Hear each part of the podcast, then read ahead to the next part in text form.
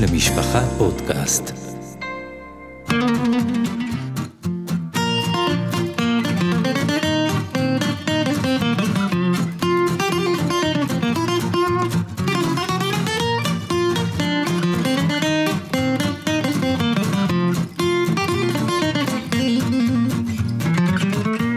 ברוכים הבאים לעוד פרק חגיגי במיוחד של אה, פודקאסט קורת רוח. איתי כתמיד הרב אפרים זלמן גלינסקי, ידידי הטוב וסוללתר גרובייז. ואנחנו נפגשים לרגל אה, יומא דהילולא של הרשב"י, אה, ל"ג בעומר. זה אחד החגים, אתה יודע... החלטת קודם כל שזה יום ההילולה. אני- כן, כן, אני- אנחנו זה- כבר- זה כבר המסקנה שלך, אני כן, מבין. זה, זה, זה הופיע בקולמוס, כידוע, נשתברו על זה לא מעט קולמוסים, ואנחנו תכף ניגע בזה. אתה יודע, בשביל להיכנס לאווירה של מירון, אני חושב שאנחנו חייבים את הניגון של, ה, של הריז'נר, אתה מכיר? זה, זה הניגון שפותח.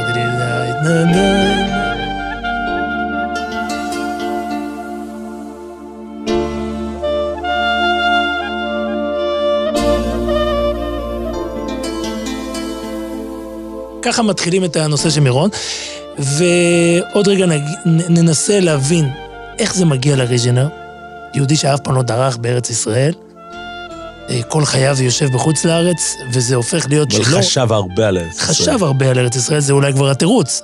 אפילו, אבל- אפילו החוקרים, החילונים, שהם חוקרים את הדמות שלו, הם אה, מייחדים איזשהו פרק לזה שהוא הקדיש הרבה זמן וכסף. זה מאוד מעניין, אנחנו ישראל. דיברנו על זה בעבר, אנחנו אולי נדבר על זה בעתיד, דיברנו על הניסיון התיישבות, יש ממש לא רחוק מהר מירון, שגם על זה נדבר היום, יש את ההתיישבות, ניסיון על ההתיישבות, הג'רמה על הג'רמק של רב ישראל בק ו... ובנו, וניסנברג. כן, רב ניסנבק. הם מנסים להתיישב, ו- ויש פה את הבית בסופו של כנסת. דבר, ראש פינה גם כן, זה גם אותו אזור. על כל אלו דיברנו, תצטרכו לדפדף קצת אחורה. אבל עכשיו אנחנו צריכים לדבר על ל"ג בוימר, אתה יודע, יהודים נוסעים ורוצים להתחזק, ו- ומה שאני חושב שמעניין לדבר על על ל"ג בוימר, זה חג בהתהוות. זאת אומרת, בשנים לנגד עינינו נוצר, נוצר חג עם מסורות. החג הזה, אנחנו, כשנעיין בשורשיו נראה שהוא קדום מאוד מאוד. אבל המנהגים שלו, ו- ואיך חוגגים אותו, וה- וה- והוורטר סביבו, והטוירס סביבו, זה, זה, זה מאוד מעניין. אפשר לראות ב, ב, בחג הזה, אם תרצה אפשר לראות פה גם אה, חיבור מאוד מאוד מרתק בין מזרח למערב. זאת אומרת, יהודים אירופאים שמגיעים למקום אה, שנשלט על ידי, אה, נקרא לזה ספרדים, מקבלים את רוב, הח- החג הזה הוא בעצם בגדול המצאה ספרדית, שעם השנים הופכת לדבר כמעט חסידי. פיזית, אתה שם לב ל, ל, ל, אני לח- אני חושב ש... למספר החוגגים. אני, אני לא יודע, אני, תרשה לי לחלוק. הייתי מגדיר את זה יותר כחג של מקובלים, שאני לא יודע, הארי הקדוש לא נראה לי שהיה ספרדי. או, זו שאלה, זה הוא היה שאלה, חצי-חצי, זה כן. כנראה. אבל אתה צודק שברבות השנים, הסנונית הראשונה של החוגגים הייתה בהחלט קבוצה ספרדית, זה ברור. קבוצה ספרדית, כן. בברור, בבירור, ו- ולאט לאט היא הופכת ליותר ויותר חסידית. אנחנו ממש כאילו, אלה שהסוציולוגים שחוקרים את המקום מזהים שם אה, יותר ויותר חסידים. אני חושב, סוללטר, אפילו בילדות שלך, בילדות שלי כן, בוודאי, כן. בילדות שלך, אני חושב שהרוב המכריע היה יהודים ספרדים, אפילו יהודים פשוטים, כן, כן. ו- שהיו מתנחלים מסביב לציון אני לא כבר מדבר רק חודש על אלה מראש. שמתנחלים מסביב לציון, אני מדבר גם בתוך הציון. אלה שרקדו במרכז המעגל, אלה שהיו עושים את הקדצ'קס, מה שנקרא, את הדברים האלה, היו כל מיני יהודים עם אה, בולטות, בקלייזמרים. היום הקלייזמרים השתנו, זה, זה, זה הגיע, אתה כבר מזהה שם את המוזיקה החסידית, המאוד חסידית החדשה, אני יכול לתת שמות, ה- המאיר אטלר ו- ו- והארלס סאמט והאלה, ש- שאנחנו ממש רואים לנגד העיניים תהליך, ו- ו- והם גם משנים טיפה את, ה- את הרפרטואר של הניגונים. הניגונים, ואנחנו כבר מקדימים את המאוחר, הניגונים, מי שקצת מבין במוזיקה, רואה שזה ניגונים עם טאץ', נקרא לזה, מאוד אה, מזרחי. כן, נכון. כל, כל הניגונים המקוריים, ולאט לאט אתה שם לב שנכנסים יותר ויותר ניגונים חסידיים לתוך זה. אני חושב שגם ה- גם השירים עצמם, מעבר לניגונים, גם השירים עצמם. השירים, הפיוטים, אתה מתכוון. הפיוטים, הפיוטים הפיוטים מגיעים מלוב, לפי מה שאנחנו יודעים. רב שמעון לביא, בר יחוי. נכון. ואמרתם כל יחוי, זה מבגדד, זה של בן איש חי. הפיוטים האשכנזים שייכנסו, ייכנסו מאוד מאוחר, היום אתה כבר יכול לשמוע חצי יידיש בפנים. זה, זה ממש לנגד עינינו קורה. אבל אני חושב שזה לא הפעם הראשונה שיש את החיבור המאוד מעניין הזה בין המזרח החסידי לבין המערב. אנחנו יודעים על ה- על האהדה הגדולה של הבעל שם טוב לאור החיים הקדוש. זה ודאי, לא, זה ודאי, אני מדבר על... שהיה איזשהו אני- אה, מחנה משותף. ברור, ברור, הרבה מכנה משותף, אבל מה, מה שאנחנו רואים פה זה, זה, אפשר לומר שבעצם סוג ההילולה הזה, סוג ההילולה הזה הוא בעצם המוטיב הזה שבאים ל, ל, לקבר ויושבים בו ואוכלים ושרים ורוקדים, זה דבר שהוא במוחש, היום אנחנו כבר לא יודעים, היום כבר יש את זה בקריסטיר, היום יש את זה בכל העולם. ו- הסגנון, אתה אומר, הוא סגנון סגנון. החגיגה. עכשיו אני, אני רוצה לומר משהו יותר מזה. זה לא רק במירון, כל מה שדיברנו עד עכשיו זה מירון. אבל לאט לאט אתה מתחיל לראות את זה, שבחוץ לארץ יש מדורות. עכשיו בחוץ לארץ, במשך שנים, אולי תכף נדבר על זה, היה נרות. הדליקו נרות, הבני סוסחו מדבר על זה. אני יכול להגיד לך שבילדותי, זה שהיום בסאטמר יש אה, מדורות. זה דבר מוזר לגמרי. זה מוזר לחלוטין. בילדותי, הדרך לחגוג את ל"ג בעומר לא על ילדי מדורות. מה היה? היה כל מיני, היה חץ וקשת. חץ וקשת. נכון. כל ילד יהודי היה מתחנן על נפשו להורים שלו לקנות חץ וקשת. זה מה שהיה, ככה היינו חוגגים את ל"ג בעומר. זה רק מראה לך שאנחנו עכשיו כבר מקבלים מסורות, ואתה מתחיל לראות שבחוץ לארץ, ובעוד מקומות, אפילו בארץ, בבני ברק וקריית ספר, אתה רואה יהודים עומדים, מרגישים איזה סוג של חיוב לצאת למדורה ולעמוד סביבה ו- ולרקוד. ליטאים לחלוטין, דרך אגב. כן, לטאים וילדיהם ו- ו- ו- וחלקס. זאת אומרת, אתה ממש רואה פה התפתחות של מנהג, אני, אני סבור שתוך כמה שנים כבר ייכנסו לתוכו גם עוד פיוטים, אולי אפילו תפילות. כיוון שיש פה מעמד, ובאים אליו אנשים, נשים וטף, אז הוא, הוא יקבל עוד משמעות. וזה מאוד מאוד מרתק, אבל כמו שאנחנו תמיד עושים, בואו ננסה לחזור להתחלה. השאלות הגדולות הן איפה ההתחלה של החג הזה. מה שאנחנו יודעים שיש ממש בראשוני הראשונים, אה, יש אה, התייחסות לל"ג בעומר, לא כיום הילולה של רשב"י, כיום שבו פסקו תלמידי רבי עקיבא מלמות, אה, באזורים מסוימים זה נתפס. אני חושב שכבר המאירי מביא משהו כזה. אם אני חושב שאחד המקורות החזקים בנושא הזה, שמעניין להסתכל עליהם, זה היה הסופר החרדי, אני חושב שעוד לא דיברנו עליו, רב בצלאל לנדו. הוא היה עיתונאי, היה פעם, עד לפני שקם עיתון משפחה ויתד וכל הזה, היה עיתון אחד ששלט פה, קראו לו המודיע, ולמודיע היה סופר אחד מאוד דומיננטי שהביא הרבה מידע, קראו לו בצלאל לנדו. בצלאל לנדו הוציא לפני כמה שנים, לא כמה שנים, היוטו לנדוי, נכון? כן, והוא הוציא את, אה, את הספר מסע מירון, שזה ספר של, היה, קראו לו רובין, הוא היה ראש כולל גליציה. הוא הגיע פה ארצה והוא הוא עשה, הוא עשה מסע והוא תיאר את זה. הוא הוציא קונטרס, אז בצלאל הוסיף לקונטרס, הוסיף, הוסיף עוד מבואות וזה, ויש שם, שם מקורות מרתקים על, על כל הנושא הזה של ל"ג בעומר. אה, ממש אתה רואה בראשונים. מעניין מאוד שבחלק מהמקורות, אה, ביום ל"ג בעומר עצמו פסקו מלמות, אבל ההיתרים להתחיל לשמוע מוזיקה וזה, הוא למחרת, מל"ד בעומר. עכשיו, אה, אז אני רוצה להגיד לך משהו מאוד מעניין. כן. אתה אמרת שלכאורה יש פה שתי דברים לכאורה שונים. יש את העובדה שהם הפסיקו למות בל"ג בעומר, ויש את ההילולה של רב שמעון בר יוחאי. אני רוצה להגיד לך משהו ליטאי. כן, אני כמעט בטוח ששמעתי את זה מרמוש שפירא בעצמו, שבעצם ההילולה הייתה צריכה להיות בפטירת רבי עקיבא. זה היה, זה היה אמור להיות חג התוירה שבעל פה, כי רבי עקיבא הוא יסוד תוירה שבעל פה. אבל בגלל שהוא נהרג על קידוש השם, לא יכלו לעשות הילולה ביורצייט שלו, לכן עשו את ההילולה של תוירה שבעל פה ביורצייט של התלמיד שלו, שהוא העמיד אחרי הפטירה של זה התלמידים. וורד של לתאי. זה וורד של. שיש אבל, פה עוד- אבל זה חיבור, זה חושב- חיבור מעניין בין... אה, חיבור מאוד מעניין. א', אני חושב שגם הוא, לפי חלק מהשיטות הוא נפטר בנהרג ביום כיפר, בערב יום כיפר. כן. זו, זו עוד בעיה לחגוג שם. כן. ו... ו... אגב, האדמו"ר מבוסטון שהיה בהר נוף, כן. לוי יצחק הורוביץ, אז הוא היה עושה את ההדלוקה של ל"ג בעומר בקבר רבי עקיבא בטבריה, כל שנה. קבר רבי עקיבא זה עוד עניין זה מאוד... עוד שאלה, לא, כן. זה עוד מאוד מעניין. כן. כי יש גם את המוטיב הזה, אתה יכול לשים לב, אחד הניגונים הכי חזקים של... של עומר רבי עקיבא. זה עומר רבי עקיבא. נכון. ו- וזה, וזה המון שנים הולך ככה. Mhm. זה, זה, ולא בכדי. רבי עקיבא הוא רבה של רשב"י. בכלל, כל העניין הזה, מי שקצת מכיר את ההיסטוריה של ההתיישבות בצפת, שזה, אפשר לומר, אחד, אחת התקופות הכי מרתקות בהיסטוריה של כלל ישראל. תקופת המקובלים, אתה מתכוון. תקופת המקובלים בצפת. ו, ומה שקורה בוא, שם... בוא נמקם את זה, כי יש, יש אנשים ששומעים אותנו שהם לא יודעים למקם. תמקם את השנים, איפה זה נמצא. שנות השין. כן, אני יודע שאתה אוהב לדבר בשפה הזאת, אבל יש אנשים שגם את זה לא מבינים. אז לאלה אתה תעזור. אז בוא תגיד, כמה, 500 שנים אחורה, אנחנו כן. צודקים, 500 שנים אחורה. ולפי, זה תקופה, זה אפשר לומר, התקופה שבעצם במובן מסוים היהדות משתנה. היהדות מקבלת אז, יש כמה דברים, אה, שילוב של כמה דברים, ההיסטוריונים אוהבים להצביע לשילוב של כמה דברים. דבר ראשון, היהדות עוברת טרגדיה נוראית של גירוש ספרד, אחד המעוזים הכי חזקים של עם ישראל פשוט מתפרק, הם נפוצים לכל עבר, הם מתפזרים בעולם. חלק מהם יגיעו לימים לצפת, זה מגורשי ספרד, חלק זה, חלק מהם יתפזרו בכל העולם. התנועת הקבולה, הקבלה תקבל אז חוזק מאוד גדול. באותן שנים... זה מתחיל מהארי הקדוש. כן, באותם שנים, ממש בזמן שהתנועת הקבלה חווה פריחה, יש עוד תנועה שחוטפת פריחה עצומה, שבאמת משנה את היהדות, שזה השולחן ערוך. השולחן ערוך נכתב באותם שנים, ועוד מישהו שהיורצת שלו בל"ג בוימר, הרמה. זאת אומרת, המהפכה היא, היא כלל עולמית. עד היום בקרוקה, נכון? יש בכנסת הרמה, עושים שם חגיגה. זה לא עד היום, מה שהפלא, מה שהפלא שעוד לפני המלחמה, בשנים אנחנו דיברנו על כך, שדיברנו על זה כמה פעמים. בחוץ לארץ, באירופה לא הכירו את המנהגים של, אה, המנהגים האלה של שמחה ביום הילולה.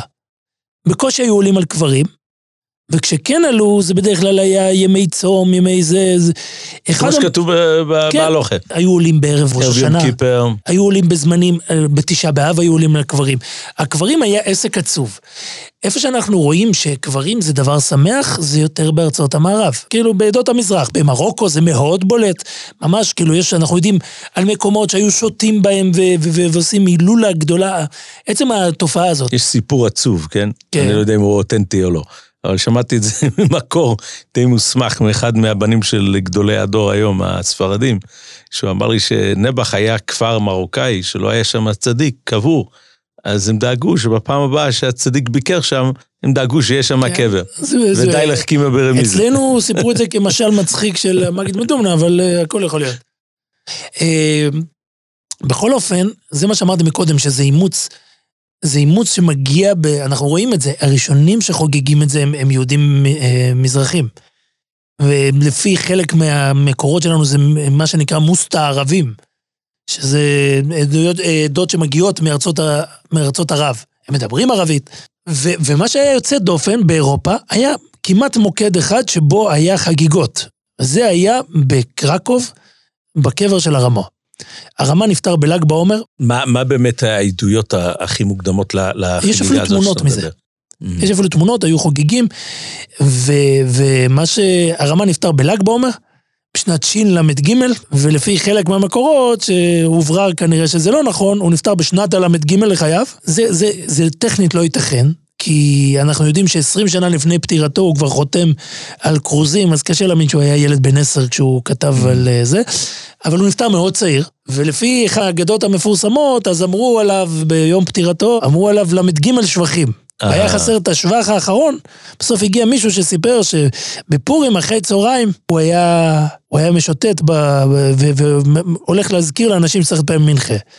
אבל כנראה שהאגדה הזו לא נכונה. אה, ממש, יש, יש איזה פולמוס שלם היסטורי. מי מי מטפל בנושא הזה? אני אני לא חושב רואה. שהחידה מזכיר אותו, יש כמה אזכורים לזה, אבל אה, טכנית זה לא ייתכן. זה לא ייתכן כי יש לנו עדויות, אנחנו יודעים שהוא היה רב כבר, ושם בשנת שי"ג הוא היה רב, ולפי זה זה צריך לצאת שהוא היה לפחות בן 18, אתה יודע. קשה להאמין שילד בן 13 עשה כאלה. הרב של קרקו, כן. זה... ועדיין, צריך להבין שמדובר, אה, סתם, אם כבר הזכרנו, אני רגע חוזר שנייה אחורה, הזכרנו את המהפכות הגדולות, אחת המהפכות הכי דרמטיות, שגם עליה דיברנו לא מעט, זאת מהפכת הדפוס. זאת אומרת, מהפכת הדפוס יוצרת אפשרות להעביר כתבים גם בקבולה, ובעיקר בהלכה. ליצור כזה פרויקט, היום זה נראה לנו דבר מובן מאליו. יש חכם אחד שיושב בצפת, חכם אחד שיושב בקרקוב בפולין, והם שניהם כותבים ביחד חיבור. זה כמעט, זה כמעט נס במובנים של הימים ההם. זה יכול לקרות רק, רק אחרי שיש מהפכת דפוס ומגיע ספר מודפס, ואז הרמה אומר, הופה, אני אחזתי כבר אין באמצע, צורך ב- אני בחיבור החזקתי באמצע חיבור, מישהו הוציא את זה, אה, מישהו הוציא את זה, ולכן אני רק אשתדל עכשיו לעבור ולראות אם יש לי מה להוסיף. מי הוא הופך בעצם את החיבור להגאות ולא לחיבור כן, ספר הוא עצמו. מחזק, כאילו, יש שולחן ערוך והוא המפה. אבל מה ש... הרבה אנשים, תדגיש את זה, הרבה אנשים לא יודעים שהשם המקורי של הפירוש של הרמו על השולחן ערוך זה היה המפו. כן. המפו הוא שם מפה על השולחן ערוך. ו- ומה שעוד צריך להבין, נראה לי שגם את זה הזכרנו, שבעצם בכיסוי מפה הזה, הוא הפך את השולחן ערוך לשולחן ערוך. בניגוד למה שאנשים חושבים שהוא חלק עליו, לא. זה הרבה יותר מזה. כי הרבה ספרים יצאו עד אז. אבל ברגע שבאה הרמה ואומר, תקשיבו, זה הספר, גם לאשכנזים, אני לא אוציא עוד ספר מקביל, אלא אני פשוט אקח את הספר הזה ואני אני אכתוב, אם יש לי שינויים, אני אנסה להגיע עליו. מבט מעניין מה שאתה אומר. זה לא, זה מחקרית, זה מה שהפך, זה זה מה. שייסד את השולחן זה ערוך. מה שהפך את השולחן ערוך לשולחן ערוך. מה שנקרא הקודקס של ה- כן. זה מה זה הציבור שעשה את זה. אין ספק. הדתי. אין ספק. בכל אופן, בקרקוב היו חוגגים, בחוץ לארץ גם היו חוגגים את ל"ג בעומר, אבל אלו היו חגיגות אחרות, בלי מדורות. אני לא מצאתי, מצאתי מקור אחד, הרבה יותר מאוחר של מדורות, צריך לדעת את זה. אני, יש אומרים, וקשה להפריך את זה, שהסיפור עם מדורות, מדורות אה, שכוללות אה, גלגלים וכל מיני דברים כאלה, אני לא מה- מדבר זה- על נרות עם שמן, מהציונים. זה סיפור ציוני. כן. זה סיפור שמגיע מחגיגות הפלמ"ח, שהם גם תפסו את, אה, את ל"ג בעומר, כי הם קישרו אותו ל... שוב, רבי עקיבא וזה, הם קישרו אותו למרד בר כוכבא, ו- ו- ו- ומפה הדרך הייתה קצרה, זה מאוד... מה שמעניין זה היה, מה שברור לנו זאת שזה אומרת, היה... ההדלקה על הציון עם הצמר גפן, זה... זה... עוד רגע נדבר על זה. ההדלקה על הציון הייתה עם שמן, שם. הדלקה, שמן ובדים. עכשיו ההדלקה... וזה- זה התשובה של חסם סופר, זה כן, עוד לבדים. רגע אנחנו נדבר על התשובה שלך בספר, אבל מה, ש, מה, ש, מה שבעצם אפשר לראות את ההדלקה מהסוג הזה, זה בעצם נר גדול. שריפה שעושה סתם עשן זאת ופיצוצים אומרת, וכל מדורה, זה. אין לנו מקור לדבר כן, הזה. ודאי שלא לדחוף לפנים חתיכות של אוכל. שזה לגמרי מקור חדש, ו- ודברים מתערבבים, זה מדהים איך זה משליך. לפני כמה שנים הגיע אליי, בתוקף תפקידי, הגיע אליי איזה יהודי שמתעסק באיכות סביבה, והוא הראה לי גרפים שמראים על נזק איכות סביבה מטורלל שקורה בל"ג בעומר, וגם באזורים חרדים, הוא הראה לי, הוא הראה לי ממש מפה. שזה זה, אז אמרתי לו, תקשיב, זה רעיון... מבחינת זיהום אוויר, אתה מתכוון? כן, שקורה בעקבות המדורות, שאנשים שורפים שם ספות ופלסטיקים, וזה שריפות מאוד לא אחראיות. אם אה, מישהו כבר מתקן את התקנות, אז בואו, למען השם, תכניסו בפנים צמר גפן, תוציאו את הגלגלים. אבל, אה, צריך לדבר על זה, כי בימים אלו מתהווה המנהג. אז צריך... אה, אולי- אולי יהיה השפעה, אתה אומר. כן, אולי מישהו, איזה פויסק שיגידו, ונוהגו להכניס זה, ו... אני רוצה להגיד לך, בתור זיכרונות ש... והמכניס אה, צמיגים לא יוצא ידי חובס. אני רוצה להגיד לך שבתור ילד, אה, הייתי, הייתי גר בגבעת שאול, והייתי הולך למי שורם, לרב ארלך, בל"ג בעומר. הרב ארלך לא היו הולכים למירון. החגיגה הגדולה של רב ארלך, בזמן הדברי אמונה אני מדבר, כן? אני לא, אני לא זוכר הדלקה במירון. גם היום הם עושים הדלקה בלילה פה, הם זה, נוסעים. זה מה שאני זוכר, אני זוכר את ההדלקה בלילה, וזה גם כן היה צמר גפן, וזה על יד הבסמדרש. אז, אז בוא, היה... בוא, בוא רגע נעשה את החילוק.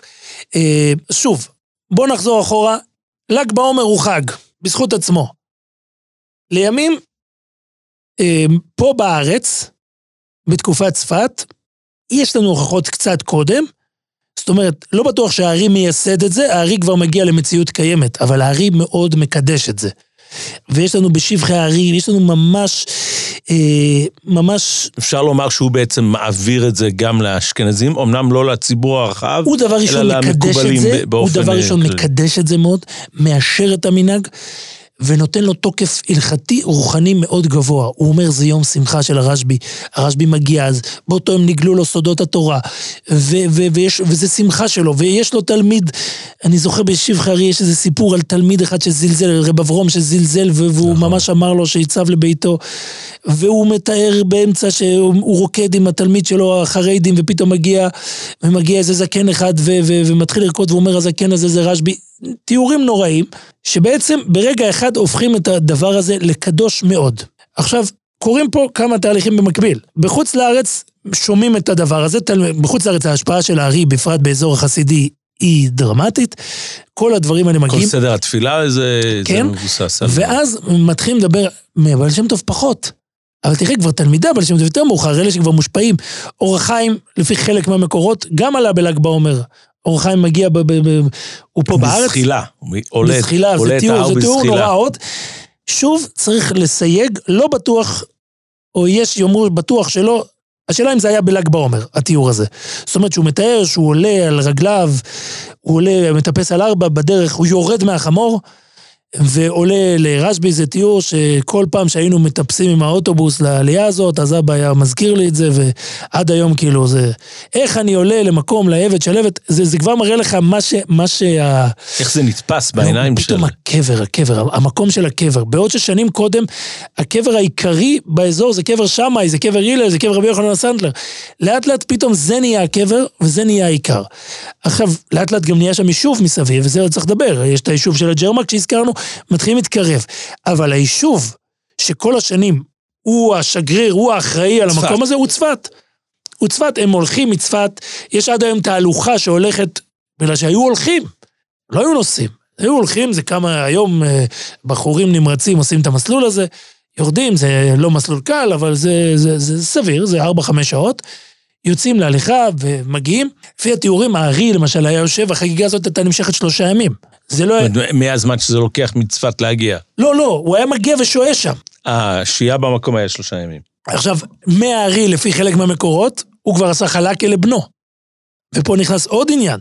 כיוון שמותר ביום הזה להסתפר, אז אנחנו, ועד עכשיו אסור להסתפר, זה כבר בעצם מערב פסח אי אפשר להסתפר, כי יותר מ-33 ימים, אז, אז כבר מספרים, ואז זה נהיה, ואז גם זה נהיה, ואז יש, יש ילדים שנולדים הרבה קודם, אבל הם דוחים את זה לקראת, לקראת ל"ג בעומר. נוצר פה מנהג חדש, והארי נותן לו תוקף עצום. ולאט לאט השמועות על מה שקורה... הארי מבסס את זה על, אה, על מדרש, שמדבר על פיירוס אורלה. נכון. ולאט לאט השמועות... שלוש שנים מהרעילים. זה בכלל על הנושא של אה, לעשות לילד פאות בגיל שלוש. כן. שזאת המצווה הראשונה. זאת אומרת, כן. כל המצוות שהוא עושה לפני שלוש לא, אינם נחשבים. הרעילים יהיו לך. ומה ש, מה ש, מה שקורה, השמועות מתחילות להגיע ל, לאירופה, וזה כבר ממש נוגע ללב. כשזה מגיע, היהודים האירופאים, החסידים בעיקר, פשוט מדברים על זה בכזה מין געגוע וכזה התרפקות. הבני סוסחו כותב בספר, ששמענו שמה שקורה שם זה, השמחה שיש שם זה למעלה מדרך הטבע. זה בתוך הספר כשהוא מדבר על ל"ג בעומר, והיום הזה מתחיל לצבור. הם כולם הורגים להגיע, רבים מהם לא יזכו להגיע. לעולם. עכשיו, אריג'נר, התיאור המפורסם, שחוזר יהודי מפה, ואומר לו, שואל אותו, מה, מה קורה שם? והוא מנסה לתאר לו. והחגיגה בימים ההם היא חגיגה צריך לשים את זה ברור, כן? אפסית, כל היהודים שרקדו שם נכנסים לתוך החצר הקטנה הזאת, מדובר בכמה מאות גג לכל היותר. יש גם דרוזים שמגיעים מהסביבה, זה עוד יש לנו... יש צילומים יש של זה. יש צילומים, חלקם, אה, חלק מהריקודים, חלק מהסוג, מהדבקה שרוקדים שם, וה, והשורס וכל זה, שכבר היום לאט לאט זה נמחק, כי פשוט אין דרך לרקוד שורס כש, במקום צפוף כזה. כשיש אלפי אנשים. היום כבר יש אה, מעגלים חדשים, אולי לא יודע מה יקרה השנה, אין, הורידו את הפרנצ'ס, אבל אה, בשנים האחרונות זה חטף כזה מעמד יותר של טיש. זה מאוד מאוד משתנה לנגד עינינו, מעניין לאן זה הולך. אבל, אבל התיאור הזה שהוא מגיע והריז'נר שואל אותו, תגיד, איך היה שם? אז הוא מביא לו את התיאור הכי זה, הוא אומר לו, יום קיפר בפנים ושמחה סטוריה בחוץ. שזה נשאר עד היום כן, אני לא יודע, היום, בר, היום של... בהרבה אזורים זה פורים. כאילו, השנה אני בכלל לא יודע לאן זה הולך. ו, ולאנשים מאוד קשה עם זה, יש אנשים, יש, אפילו לי זה לפעמים צורם. יש לפעמים בתזמורת מישהו מחליט לעשות את היום קיפר בחוץ, פתאום מחליט עכשיו יגידו כולם תהילים בחוץ. אני יודע, אני זוכר, היה שבועי יפן, פתאום נעצרים להגיד, ואתה אומר לעצמך, רגע, יש פה סדר, מי שרוצה להגיד תהילים יגיד בפנים. ולפעמים יש כאלה שנכנסים בפנים ומתחילים לעשות שירים. חבל ש... אתה יודע, לא יודע אם חבל, אבל המסורת, יכול להיות שהמסורת תשתנה, אבל המסורת היא שפה מתפללים ופה רוקדים, ולא מתערבים אה, שמחה בשמחה, מה שנקרא. משהו שצרם לי זה ש... ותכף אולי נחזור לזה עם הסיפור שהבטחתי לך שאני אספר פה, אז uh, אני יצאתי, יצא לי אה, לעשות טיול לצפון עם הילדים שלי, מדבר לפני כמעט 30 שנה, ומה שצרם לי זה שהמשתתפים של הטיול אמרו, בוא נעצור למירון ונאכל משהו. הזיהוי הזה... של מירון כאוכל. בין, בין מירון לאוכל, זה ממש מצמרר. אבל אני, אני אגיד לך, מטבע הדברים, אה, אתה לתעיז יותר קל לך לצרום, אבל גם לי זה קצת צרם, אבל אני רואה שכבר בשבחי הרים מובא שהיו אוכלים שם. זאת אומרת, המאכל היה חלק מהאירוע. זה מעניין מה ו- שאתה אומר. וכאילו, ואני אומר, זה במפורש סוג של טקס אחר. סוג של... של... אתה יכול להגיד לי את ההקשר? כאילו, את ה... אני ההקשר של- זוכר, ב- ב- כשהארי מביא, אה, יש בתיאורים של הארי שהיו אוכלים שם. זאת אומרת, הארי היה אוכל שם בסעודה. ו- השאלה, מה פירוש? הוא- אה, לפי איך שתיארת קודם, הוא היה שוהה שם שלושה ימים. אני לא מתאר זה- ששלושה ימים היו זה צמים. נכון, זה נכון. השאלה היא אם- האם האוכל היה על הציון ככאילו חלק מהחגיגה על הציון. אם יש לך מקור כזה, נשנה את כל הסיפור. אני זוכר כן, אולי אחרי זה נחפש, אבל יש, יש, אה, יש כתוב במפורש שהיו אוכלים והיו חוגגים שם. הנה, אה, הארי ברב חיים ויטל, מר חומה שנקרא, שהוא דמות מאוד מעניינת בתוך הסיפור הזה של אה, צפת, אפשר לומר, הוא כותב התורות הכי גדול, אז הוא כותב בשער הכוונס, הוא כותב עניין מנהג שנהגו ישראל ללכת ביום ל"ג בעומר, ל"ג לעומר, מעניין. אה, זה, אתה שם לב, זה, זה הנוסח האשכנזי, כן? כן. ל"ג לעומר על קברי רשב"י ורב אליעזר בנו, אשר קבורים בעיר מירון כנודע, ואוכלים ושותים ושמחים שם. אני ראיתי למורנו ז"ל, כן, זה הארי, שהלך לשם פעם אחת ביום ל"ג בעומר, הוא וכל אנשי ביתו, וישב שם שלושה ימים ראשונים של השבוע ההוא, וזה היה פעם האלף שבא ממצרים. פה צריך לדעת קצת היסטוריה. הארי אה, לא נולד בצפת, הארי מגיע, עושה סיבוב ומגיע ב- ממצ- ממצרים. הוא מגיע ממצרים, ולפי רב חיים ויטל בשער, בספר החזיונות, כל ביאתו לצפת היה כדי לפגוש אותו, וכדי להעניק לו, כדי... בשנה וחצי האחרונים של חייו. כן, זה לא יאומן. ו...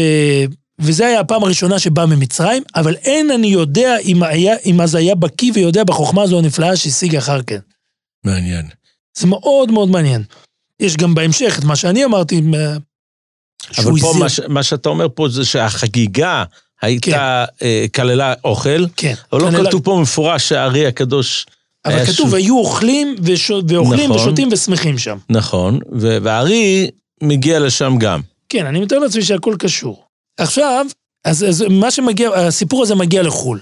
ופה רגע נשים את מה שקורה, איך, איך מגיע, אנחנו יודעים היום שהאדמו"ר מבויאן הוא זה שמדליק. בשביל שנבין איך הוא, מדוע הוא מדליק, אנחנו צריכים להבין את, את ההקשר ההיסטורי.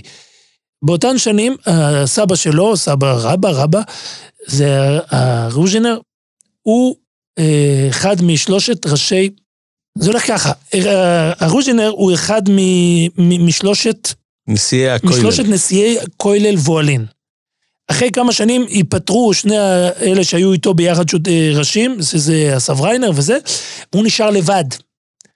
באותן שנים הוא גם עובר מ- רוז'ין לסדיגורה. מרוז'ין לסדיגורה, בורח יותר נכון. זאת אומרת, הוא עובר מבואלין, מהאזור הזה של אוקראינה, לגליציה, לאוסטריה, למה שהיום נקרא, ליותר למטה. ו, ואז הוא גם כזה יכול, כולל גליציה קצת, לא יודע אם כולל גליציה נכנס תחתיו, או שהוא מכניס גליציים לתוך כולל וואלין. בכל אופן, כולל וואלין. עוד מילה לאלה שלא מבינים מה זה, מה אנחנו מדברים.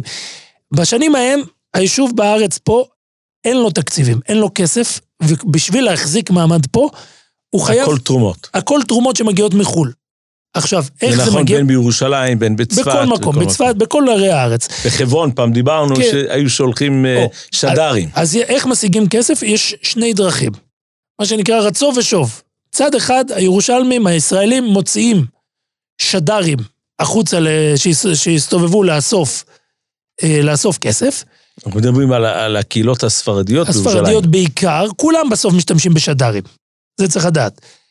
אבל, אבל מה שקורה, לאט לאט מתמסד נושא של כוללים. הכוללים זה בעצם השגרירויות, כל מדינה, כל אזור אה, מקים לעצמו כולל, הוא קורא לזה צדקת רבי מאיר בעל הנס.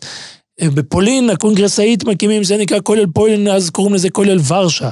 יש את כולל גליציה, יש את כולל וואלין, וואלין זה האזור הזה של, שעכשיו הם נמצא... דואגים שהצדיקים של אותו אזור יקבלו על עצמם את ה... לא, דואגים, אוספים את כסף ושולחים את זה לנציגים, זאת אומרת, כל מיני יהודים שיוצאי וואלין, שעלו לירושלים, והם לומדים שם בשבילנו, אז אנחנו, אנשי העיר, מחויבים להחזיק אותם.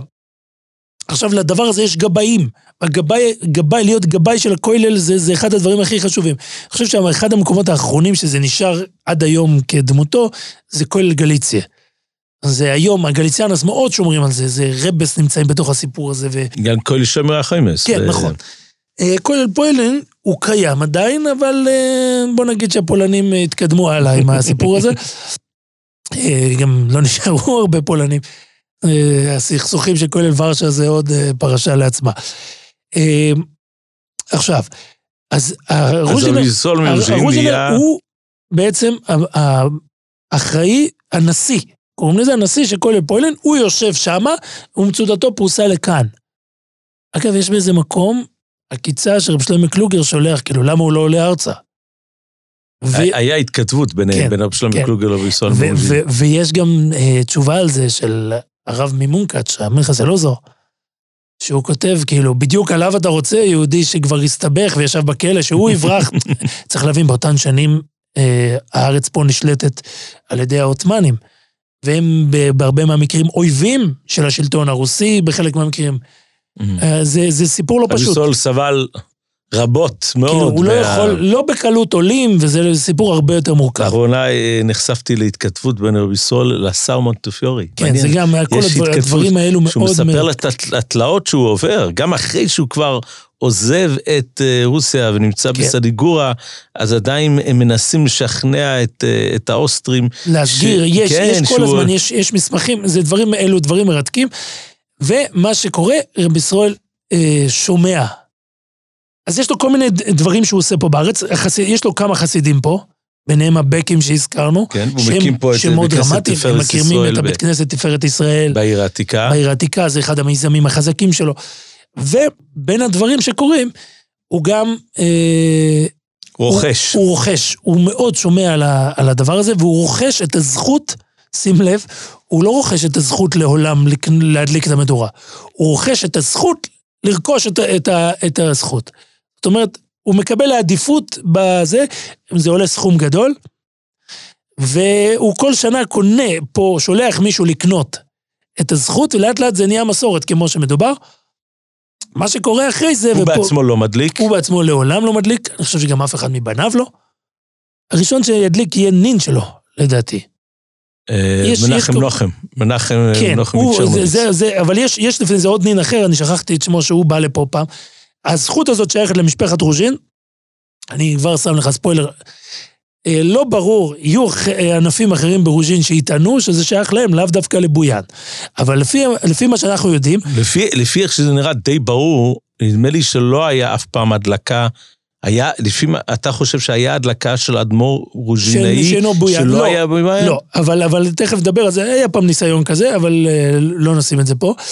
אבל מה שכן אנחנו יודעים, זה שרבי ישראל מרוז'ין, הבן שלו שיורש את הדבר הזה, זה הרבי הזקן מסדיגורה, מאברום ינקב. כן, שהוא, שהוא לא היה בכור בניו, נכון.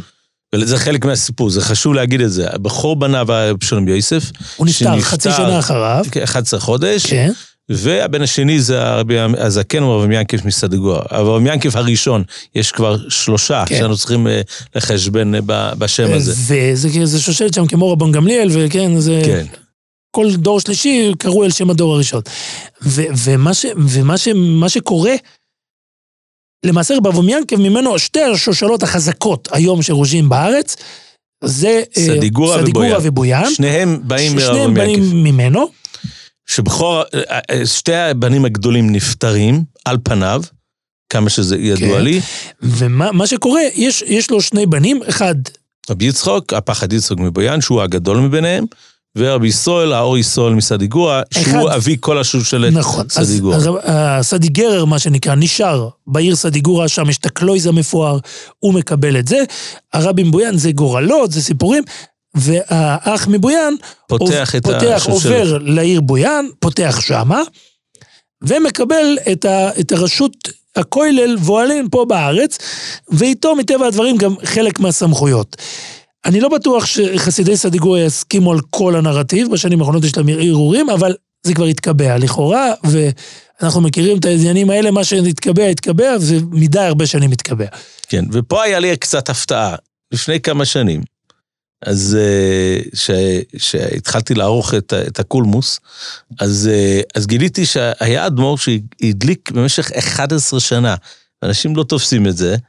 הוא הדליק במשך 11 שנה את ההדלקה במירון. והוא היה הבן, אחד מהבנים של הפחד יצחוק אה, מבויאן. ו... והחלטתי שהגיע הזמן קצת לספר את הסיפור שלו. בבויאן קוראים לו הלייפציגר. הלייפציגר, כן? הלייפציגר, כן. הוא היה מה שנקרא בויאן לייפציג, כי, כי בויאן התחלקה אחרי זה לארבעה ראשים. לא, אני רוצה לדבר על זה, אבל אני רוצה לשאול אותך שאלה. אני לא יודע אם אי פעם נתת את דעתך על, הש... על השאלה הזאת. האם ידוע לך על אדמו"ר שכיהן במדינה, אפשר לקרוא לו מערבית, לפני מלחמת העולם השנייה? האם אתה יכול? יש רבים, יש לנו באמריקה. באמריקה, חוץ מאמריקה. רוצה לדבר איתך, חוץ. מ- באירופה. בלונדון. בלונדון. שץ זה רק אחר כך, אני חושב, כמה שידוע לי.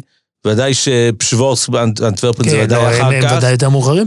אבל אני, ניסיתי לעבור בראש, לא הצלחתי למצוא. בברלין או זאת בלונדון. אומרת או בזה. שלייפציג זה, זה מעניין. ופתאום, להפתעה, כן. יש לנו פה אחד מהבנים. אם, אם, אם, אם לא נגדיר את וינה כ... כ... או, כן, אז וינה, אז בוא, תקדיש כמה מילים לווינה. זאת אומרת, כל אדמו"רי רוז'ין בעצם... כל אדמו"רי רוז'ין בסוף יגיעו לווינה, אני חושב שהם חלקם הגדול ייקבר. במלחמת העולם הראשונה. כן, במלחמת. העולם הראשונה. הם בורחים כי הם מחפשים מקום להינצל והם מגיעים לווינה. כמה מהם קבורים עד היום בווינה. כן, הם נשארים בווינה גם אחרי שהקהילות כן, גם- חוזרות, אחרי מלחמת גם העולם אחרי הראשונה. שמסתיימת מלחמת העולם הראשונה וכולם חוזרים למקומות, הם נשארים לגור בווינה. כן, על זה יש להם מסוירס, ש... עיר מלוכה, סיפורים. לא, שזה השער לארץ ישראל, כן. כי יש שם נמל שנוסע, שאפשר לנסוע לארץ ישראל. אוקיי, בוא תעבור רגע ל... אז, אז אם כן, אז הפחדיסטרוג יורש באמת את, ה, את הזכות הזאת של, ה, של ההדלקה, והפחדיסטרוג יש לו ארבע בנים. עכשיו, אה, הגדול שלהם, כנראה הדומיננטים שלהם היה מנחם נוחם מצ'רנוביץ, כמה שידוע לנו, ועל זה יש לנו תיעוד שהוא היה, כנראה, מה שידוע לנו, האדמו"ר הראשון מבויאן, שהדליק. ש- של רוז'ין שהדליק ב- כן. במירון. יש לנו תיעודים מזה, זאת אומרת, אני לא חושב הסרטות, אבל תמונות ודאי שיש לנו מזה. רואים אפילו דרך התמונה, אפשר לראות את הבגד הפרחוני שהוא, כן, שהוא כן, לובש. בגד לבן כזה, כן, ורואים, כן. רואים שזה משהו מיוחד. ו... וה... והיו לו שלושה אחים. אז אה, אחד מהם זה הרב ינקב מלמברג. זה נקרא בויאן למברג, בויאן למברג. שזאת גם עיר מערבית, אה, באיזשהו מעניין, באיזשהו נכון, אופן. נכון, אוקיי. וזה לבוב, בעצם למברג זה לבוב, מה כן. שהיום אנחנו... אה, שהיא לא מערבית, כן, נכון. שהיא נמצאת ב... לביב, ב... במלחמה כן, כן, עכשיו. ב- כל האזור הזה כן, של... באוקראינה. ו... ושניים הנותרים, זה דרום גליציה. מה, דרום- לביב, דרום- לביב. כן, זה דרום, דרום מזרח גליציה, מזרח גליציה בעיקר. זה היום נקרא אוקראינה בעצם. כן, טוב, רוב גליציה היום נקראת אוקראינה, בלז, המקומות שהכי גליצאים, אז אלו שתי הבנים כנראה הגדולים, ואז אה, נשארו עוד שתי בנים. עכשיו, מה שמעניין מאוד, זה שהבן האחרון, המודחה שלמה, הוא זה לא ששרד. פתח, לא פתח אה, חצר באירופה. הוא נשאר בווינה, אני חושב, אחרי שאבא שלו נפטר, אחרי שהפרדיסוק נפטר, ובאיזשהו שלב, אני כתבתי גם על זה מאמר ארוך באחד ל- הוא. הגיע למנהטן, הוא הגיע לארצות הברית. אני גיליתי שהיה פה איזושהי שליחות של, אה, של הדוד שלו, ביסול מצ'ורטקוב, שביקש אה, להכין את, ה, את הקרקע לפליטים האמריקאים ש, שמגיעים, אה, פליטים שמגיעים מחסידי רוז'ין לארצות הברית. אבל נ- הבן השלישי, אז רגע, חשוב לי לעשות סדר, חשוב כן. לי לעשות סדר. יש לנו פה ארבעה בנים, ואני יודע שזה מבלבל אנשים. יש לנו הבן הדומיננטי, רב מנחם נוחם. כן. שהוא הגיע פה לפני המלחמה והדליק פה, והדליק הוא פה. חזר לשם, הוא נפטר בשנת תרצ"ו, והוא קבור בווינה. זאת אומרת, ארבע שנים לפני, לפני, מלחמת, לפני השואה, היה כבר- לו בן שירש אותו, והוא נהרג כן. בשואה. נדמה לי שקראו לו רבן, היה לו חתן, אם אתה רוצה בכלל לערבב, בויאן קרקה. ביון, אה.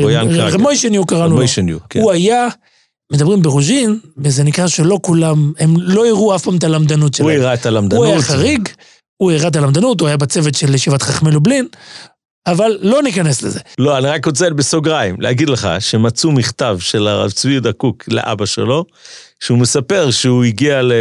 אני לא יודע איפה הוא פגש אותו, והוא אמר ש, ש, שיש לבויאנר, יש אדמו"ר מבויאן, למדן עצום, כן. שקוראים לו אה, מוישה מבויאן. אז, אז אבל בואו נעזוב את זה, אנחנו אחרי שנפטר האח הבכור, נשארו עוד שלושה אחים. אח אחד, שזה למברג, הזכרנו את זה בזה, הוא נהרג. במלחמה בשנת תש"ב. נשארו שני אחים. או. אח אחד, אמרנו, עבר, עבר לארצות הברית. האח הקטן, האח הקטן. עבר לארצות הברית. כן. ומה שאנחנו, ומה שאתה רוצה לספר לנו, שבתל אביב באותן שנים הגיע רגע, אז האח לפ- השלישי. אז לפני כן, לפני כן, הוא היה, היה אדמו"ר שלישי שקראו לו רבי ישראל. רבי ישראל נולד חולני. כן. עכשיו, מאיפה אני יודע את כל הפרטים האלו? כשאני ראיתי שהיה אדמו"ר מבויאן שהדליק במשך 11 שנה, אני החלטתי שצריך לעשות על זה קצת מחקר. ויש לי ידיד טוב שקוראים לו הרב שולמן, שגר לידי בנווה יעקב. שאלתי אותו, איפה אני יכול למצוא חומר? הוא אומר שיש יהודי ידען בבויאן שקוראים לו רב נחמן פישמן, אולי כבודו מכיר אותו, ופישמן זה שם ידוע כן. והרמתי אליו טלפון, ודיברתי איתו במשך חצי שעה, אולי יותר, והוא פשוט שפך חומר על, אה, על הלייפציגר, ככה הם, הם קראו לו, אני הלייפציגר. הכרתי יהודי שהסתובב אצל הלייפציגר, נפטר חסיד גור, קראו לו רבי ינקל קוז'ליק, יהודי חשוב מאוד. או, זה חשוב, חבל ש... את דיברת איתו כן. עליו? כאילו, זה- הוא סיפר לך עליו. סיפר, סיפר בתל אביב, כן. הם, אז הם, בקיצור, מה, מה שהתוודע לי זה ש... ש... זה מעניין שיש סיפור ממש דומה, גם אצל הליטאים. הלייפציגר נולד עם מום בלב. וארוסתו, שהייתה בת דודו, רב שלוימי מסדיגורה, לא רצתה להתחתן איתו בגלל, ה... בגלל המום בלב. אז, אה, אז, הוא, אז הם הלכו, אני לא זוכר לאיזה אדמו"ר הלכו, אולי לפחד יצחוק, כנראה שהלכו לפחד יצחוק, והוא אמר, יש חולה ויש אריכוס יומי. נכון שהוא חולה, אבל יהיה לו אריכוס יומי. בסופו של דבר הוא האריך ימים יותר מכולם. יותר ממנה. לא, לא, לא, כן, יותר ממנה. לא יותר מכולם. כי תכף נגיע לאח האחרון. כן. אז אה, הוא, הוא, אני חושב שנפטר אחרי גיל 70, אני לא יודע בדיוק אה, כמה, אבל... אה, הוא ברח, הוא ברח. מ- לא, הוא היה בווינה. אחרי שאבא שלו נפטר, אנחנו לא יודעים איך זה קרה בדיוק, אבל קבוצה, היו כנראה קבוצה של פליטים של מלחמת העולם הראשונה, חסידי רוז'ין, כנראה רבים שהגיעו לעיר לייפציג, שזה עיר מסחר בגרמניה, והם ביקשו לשלוח להם אה, אדמו"ר רוז'ונאי, והוא מגיע והוא בעצם משמש כאדמו"ר לכל חסידי רוז'ין שנמצאים אה, באזור הזה, והיה לי הפתעה גדולה, כמה שנים החזיק מעמד הבסמרדה שלו? 20 שנה. שזה תקופת ממש מדהים. זמן. זה תקופת זמן אה, נכבדת. ואם לקצר, הנאצים נכנסים, הוא מצליח לברוח לפני פרוץ המלחמה, הוא בורח לשוויץ, משוויץ הוא מגיע ל... כן, ל- אבל צריך, צריך להדגיש שבתופריש צדיק ה' כן. הוא מבקר פה בארץ, נכון. מדליק כן. פה את, ה, את המדורה ב, במירון, וחוזר חזרה ומודיע שהוא הולך לעלות לארץ. משום מה היה עיכובים, הוא לא עולה עד תופריש צדיק טס, שזה באמת אה, פרוץ המלחמה, אחרי שהוא בורח לשוויץ. בזמן שהוא מגיע לארץ, כבר היו פה כמה אדמו"רי רוז'ין, שזה אדמו"ר אדמו"ר מורסיאטין, מורסיאטין, כן. אדמו"ר מצ'ורטקוב, אדמו"ר, שתי אדמו"רי סדיגורה, אבל... אה, אבל בכל אופן. אבל, בכל אופן, ההדלקה נשארת בזכות, אה, בחל, בחלקו, והוא מדליק מתופשין, נדמה לי, עד תשי"א, שאז הוא נפטר. ואז הוא נפטר, הוא המדליק. עכשיו, למה אנחנו לא רואים באמת הרבה תיעודים ממנו, כאילו, אה, מעבר למירון? למירון יש לנו תיעוד, יש לנו הסרטה ממנו שהוא מדליק במירון, אבל מסתבר שבגלל המחלה שלו הוא כמעט לא היה יוצא מהבית. ואנשים אה, שהיו דבקים באדמו"רי בויאן היו צריכים לבוא אליו לתל אביב, ו... ולכן כנראה... עוד דבר חשוב הזאת. לדעת, עוד דבר חשוב לדעת, בשנים האלו החגיגה במירון נמצאת בשיא, בנקודת הכי, הכי נמוכה שלה. המדינה פורצת אז, אה, משתלטים על הסיפור הזה חלק קצת ציונים, מקימים שם את המושב. אה, למשל בשנת תש"ח, צריך לזכור, זה בערך שבועיים אחרי אה, פרוץ מלחמת השחרור, אין חגיגה בתש"ח למשל. אז כשאנחנו מדברים על זה שהוא מדליק מתש"ע עד תשי"א, זה לא רצוף. יש פה, אלו שנים שלאף אחד אין קשב למירון, שנים מאוד קשות, יש שואה באמצע, יש חגיגה, אנחנו יודעים בימי השואה יש חגיגה, אבל שנים שמאוד הכל מסתבך, וזה עוד סיבה שלא זוכרים. נקפוץ הרבה קדימה, מי שאחרי פטירתו יגיע האח הקטן מארצות הברית, והאח הקטן, בשונה מכל שאר האחים, משאיר אחריו מורשת, משאיר אחריו נכדים. צריך לדעת שהאח הקטן, הוא מתחיל שלמה, היה לו בנים. רק הבנים לא רצו את האדמו"רות, אז לכן הבן של בתו, של גברת ברייר, הוא האדמו"ר הנוכחי. והוא- מבויאן, שהוא כן, חזר למעשה למורשת אבותיו. כן. עכשיו, רק בשביל לסגור את הנקודה שדיברנו עליה מקודם. אחד הדברים, אפשר לומר, הכי מרתקים, זה לא חידוש, זה מפורסם לפני, זה סיפרתי לך, לפני שנה, מישהו בא וחשף חשיפה מדהימה, הוא מצא משהו, צ'יבס אה, חתם סופר, שמדבר נגד האירוע. ואני כמובן מיהרתי להחזיר לו, לא גילית שום סוד, כולם יודעים. אז רק, רק, רק על זה צריך לשים לב. כי קורה משהו מאוד מעניין. כשהמידע על החגיגות פה מגיע לאירופה. בתוך כל החגיגות שיש, כבר דיברנו, יש בקרקוב, יש בזה, וכולם מאוד מקלסים, יש לנו מנהיג אחד, קוראים לו אב זקן, ראש יהדות הונגריה, שמזהה את החגיגה הזאת כנקודה מעניינת מבחינה הלכתית.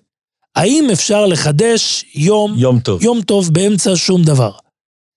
יש לו שתי בעיות עם היום הזה. התשובה הזאת ממוענת לתלמיד שלו שנמצא פה בארץ, קוראים לו רבמו חסידה, זה עמום רוזנבום, הוא סבא של... אה, מנשה הקוטן. יפה. הם קבורים אחד ליד השני עד היום. בצפת. בצפת, בבית העלמין, אני זוכר, הלוויה הייתה בערב ראש השנה. כן, והם הלוויה... הספיקו, הם הספיקו להביא מירושלים. ואני זוכר שהלוויה עברה, יצאה מירושלים, זה בדרך כלל לא קורה. הלוויה יצאה מירושלים לצפת. הלוויה עברה בבית המדרש של חסידי גור, הרבה שלנו יצא, כי הוא מחותן של אדמו"רי גור. אה, ודאי, דרך פנחס מנחם. כן, דרך הפני מנחם. וממש מחותן. כן. הבן שנפטר, לא? כן, הבן שנהרג בסוכות. רבי יהודה אריה, לא? כן. בכל אופן, אה, הוא מדבר, הוא מדבר במכתב, הוא שולח מכתב לחתם סופר, יש שני מקומות שהחתם סופר מתייחס לזה. דבר ראשון, החתם סופר מתייחס לעצם העניין שאתה מציין פתאום יום חג, אתה עושה יום טוב וצריך דבר כזה. אה, החתם סופר, בדיוק כתבתי את זה השבוע, מתייחס בעוד מקום. פורים דה פרנקפורט. לפורים דה פרנקפורט. בעצם לחתם סופר כאבי שיטת חדש אסור מן התורה, יש לו בעיה גדולה עם חגיגות חדשות, עם אירועים חדשים. אבל זה... אני לא אוהב את, אבל את השיוך הזה בין פורים דה פרנקפורט ל"ג בעומר. בגלל שפורים דה פרנקפורט, יש לנו מקורות לזה, אדם קרה לו נס, יש לו חיוב להודות על הנס. אז זהו, זאת השאלה. אז נגיד שזה קרה לאבות אבותיו, אז יש לו כמו התוספס יונטף, אז יש כל משפחתו, אבל להפוך חג לכלל ישראל, זה הבעיה הגדולה. על זה בדיוק מדבר החסם סופר. החתם סופר מדבר, אני החתם סופר למעשה אחרי כמה שנים מסיים, יוצא מעירו פרנקפורט ועובר למרטרסדוף שבהמשך הוא יגיע לפרשבורג. והוא דן עם עצמו, האם נכון לו להמשיך לשמור את המנהג של עיר הולדתו פורים דה פרנקפורט, זה בגלל, היה סיפור של גירוש, הרבה הרבה שנים קודם, כמעט 200 שנה קודם, אה, היה... היה ניס... גזירת גירוש, הם ניצלו היהודים ברגע האחרון, והם שמרו את הפורים הזה לדורות. מי שהעלה את זה, ודיברנו על זה, מי שהעלה את התשובה הזאת של החתם סופר, החתם סופר פוסק למעשה שכל הצלה של ממוות לחיים, היא מצדיקה יום טוב. ו, ושוב, לא ברמה של יום טוב כלל ישראלי, כי זה אין לנו זכות לחדש. אמר לי יהודי תלמיד חוכם, הגדרה מאוד מעניינת. הוא אומר, לפי החתם ספר הזה, זה לא בטוח שאנחנו נעביר את זה עד הסוף, אבל לפי החתם ספר הזה יוצא שהחרדים צריכים לחגוג יום העצמאות ולמזרח נקס אסור. למה? כי החרדים יכולים לחגוג את נס ההצלה, שפשוט היה פה מלחמה וניצלו. אומרים, המזרוחניקס באים לעשות איזה עניין לכלל ישראל, וזה, להם אסור. זה יהודי, אם אפשר להגיד דבר בשמו, פרופסור מעוז כהנא. אה, אה, מעניין מאוד. הברקה, אבל החתם סופר מתייחס לזה, אז יש לו דבר ראשון. אגב, אני רוצה לציין שהיו יהודים ירושלמים, יראים ושלמים, שהיו, את יום עצמאות לא היו מציינים, אבל את יום ירושלים, כן, היו מציינים כן, בגלל מה שאתה כן, אומר. כן, כן, ממוות לחיים. ו- וזה פולמוס אחד, אבל יש פולמוס שני שהוא יותר מורכב, כשהחתם סופר מגלה ושומע מתלמידיו, שפה, המנהגים שפה. בארץ יש מנהג שהוא מנהג שהוא לא מכיר. מנהג לשרוף אה, בגדים יקרים. ואנחנו יודעים שהרוז'ינר שולח לפה מ... אה, בגדים כל שנה שיקנו, וחלק מהאדמו"רי רוז'ין שולחים, היה להם כזה מין מטפחת מאוד יקרה, שהם היו שמים על הצוואר, הם היו שולחים את זה פה לארץ שישרפו את זה במדורה. הוא מתחיל בכלל לדבר על זה, על בלטשחיס, זאת בעיה אחת, ויש בעיה של שורפים על המלכים, זה, זה, זה, אלו שאלות הלכתיות מסובכות. הוא לא הראשון שמעורר על זה, לפניו יש שו"ת חיקרי לב, יש רבי יוסף שון נתנזון, מתחיל פולמוס, ואתה שם לב שכל הפוסקים בחוץ לארץ, ופה שים לב שזה חלק ממה ש... מהתזה שדיברנו קודם. הפוסקים שחוץ לארץ לא מצליחים למצוא לזה היתר.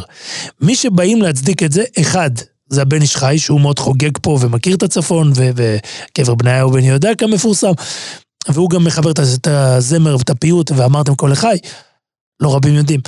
ודמות יותר מעניינת, לא, אתה יודע מה, לא, לא יותר מעניינת מהבן איש חי, דמות מאוד מעניינת, הרב של צפת, קראו לו רב שמואל אלר. דמות מרתקת ממש, כי הוא נמצא על קו התפר, אה, ב- מי שיסתכל בוויקיפדיה העברית, יש בהערות למטה, יש, אפשר להוריד קובץ של ד- עבודת דוקטור שמישהו כתב עליו. 400 עמודים. מרתק. מסתבר שהוא היה רב, רב אה, לתאי, אה, הוא רב שגדל פה בארץ, שזה אחד החידושים הגדולים. רוב הרבנים שבאו פה בארץ הגיעו מבחוץ. ומה שיש לו, הוא, הוא משתמש באקדח, הוא, הוא מעשן נרגילה. אנחנו יודעים עליו כל מיני פרטים אקזוטיים. הוא מרפא, הוא יודע מאוד להתעסק ברפואה. הוא מי- משקם... מי- מי היו רבותיו של רבי שמואל? אז רבותיו הם ישראלים כולם. והוא משקם, הוא משקם את, אה, צפת. את צפת אחרי רעידת האדמה הגדולה. הוא עצמו ניצל ברעידת אדמה. זה סיפורים מדהימים, סיפור ארוך, ממש מרתק לקרוא את זה. יצא עליו ספר, נכד שלו, שהיה לימים רב של הפלמ"ח. אבל רב, רב ממש הלך עם קפלוץ' וזה, והוא היה, ישב עם יגאל ידין. מרתק, יש תמונות, זה קראו לו אברום זיידה אלר. הוא חיבר עליו ספר שנקרא רב, רופא ומנהיג. ראיתי את הספר הזה. זה ספר על הסבא, והסבא כותב כל מיני חיבורי תשובות מעניינות. אחד, הספר, אחד הקונטרסים שהוא מוציא נקרא כבוד מלכים. כבוד שם מלכים, הוא מצדיק את המנהג. כבוד מלכים מוקדש כולו כדי להצדיק את המנהג של תושבי צפת, וזה לשרוף את ה... את הזה. עכשיו, הקונצס שלו הגיע כאילו ל... אני לא יודע- זה- הם מתייחסים אל זה אני בספרות לא מכיר השו"ת? שמישהו מתייחס לזה בחזרה. ואז אז, צריך לדעת, המנהג הישראלי בסוף הלך וכבש. ואם אתה רוצה קוריוז משעשע, אחד מאלה שהכי התפרסמו כמדליק, בפרט שנה שעברה נעבך, כמדליק המדורה בל"ג בעומר, זה האדמו"ר מטולדסרן. האדמו"ר מטולדסרן הוא נכד של רב שמואל אלר, אז במובן הזה אפשר לומר שהוא ממשיך את מסורת אבותיו. מכאן אני רוצה בעוד כמה מילים להסביר לאנשים, אנשים לא מבינים בדיוק איך נוצר כל סדרי ההדלקות. בכל אופן, מה שאנחנו רואים באופן מאוד סיסטמטי, אם לסיים את המהלך שהתחלנו, ופה אנחנו רואים, ככל שיש לחסידויות יותר נציגות כאן בארץ, יש להם יותר קשר לחג ל"ג בעומר במירון. היישוב הבא, הקבוצה הבאה שמאוד דומ- דומיננטית פה בארץ, זאת קרלין. קרלין, אה, יש להם יישוב גדול בטבריה, ולכן במשך השנים הם יהיו מאוד בולטים. חלק מהניגונים של קרלין, חלק מהניגונים, אחד בר ירחוי שמגיע, זה נקרא נכד של הביסר, נכד של בר הנגוד, קוראים לו ברר של בעל שמס, ככה קוראים לו, הוא נכד גם של הבעל שם טוב, של רב צבי, הבן של הבעל שם טוב. זה עוד, אה, אני לא אכנס פה לסיפור כי זה מסובך. עוד פודקאסט בפני כן, עצמו. לא, אבל, אבל מה שקורה, הוא מלחין את אחד הניגונים הכי מפורסמים שנקרא עם ניגון קרלין, וזה שרים את זה, היום רוקדים את זה במדורה, אבל פעם זה היה אה, בר יוחאי, הם שרו את זה. וזה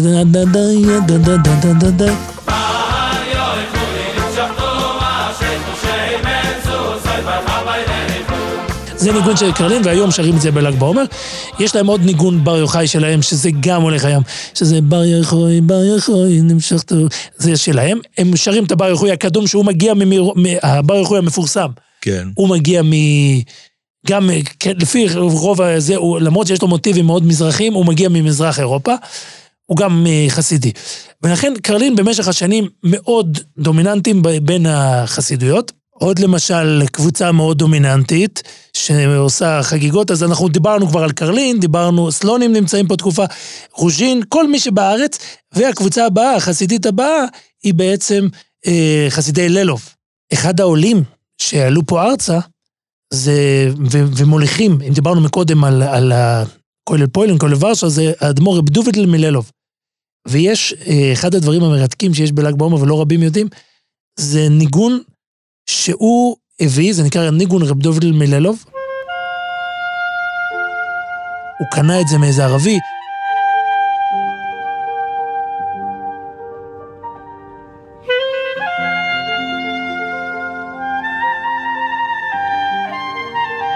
גם פה אתה יכול לשמוע את המוטיבים הערבים. עד היום אנחנו רוקדים את זה, למשל, האורה המפורסמת שאנחנו רוקדים היום. היא, היא, היא גם נקראת אה, של חצר אבו, זאת הייתה משפחה ספרדית. קיצור, כל ה- המירון הזה השליך על כל החתונות. לחג הזה יש הרבה יותר השפעה על הציבור החרדי ממה שאנחנו בכלל מבינים.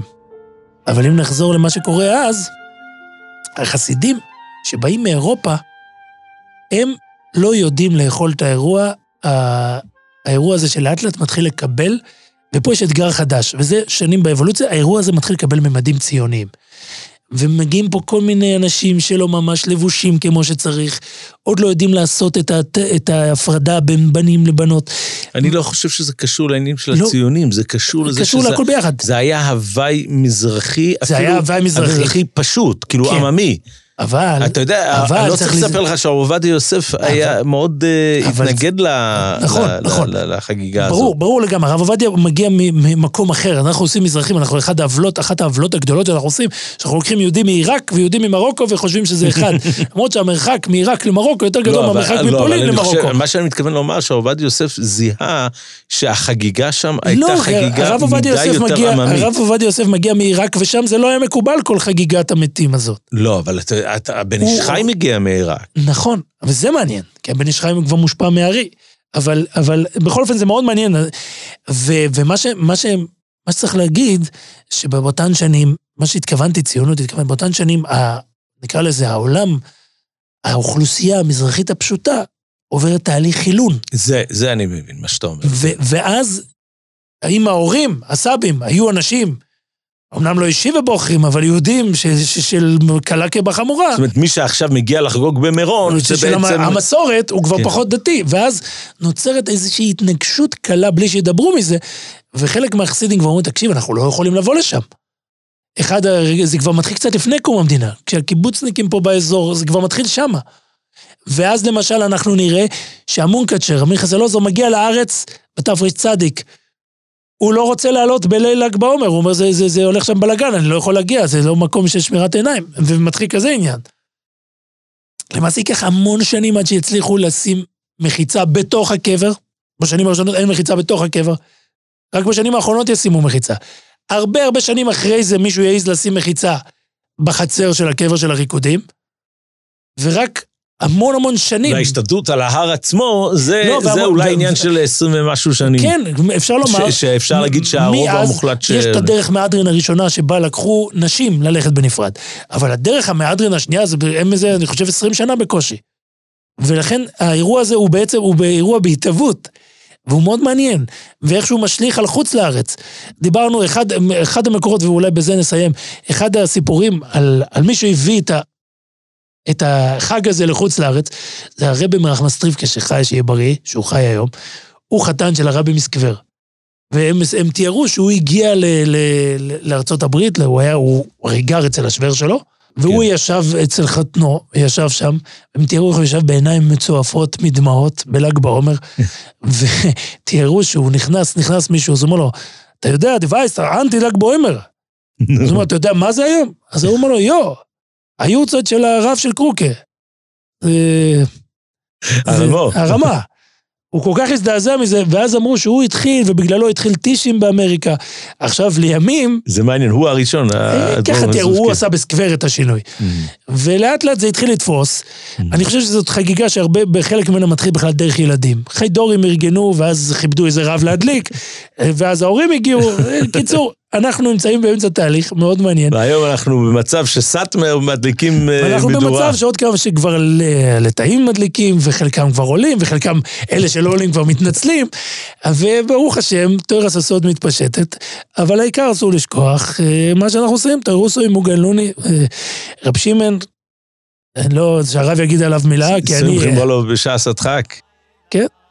כדאי רב שמעון.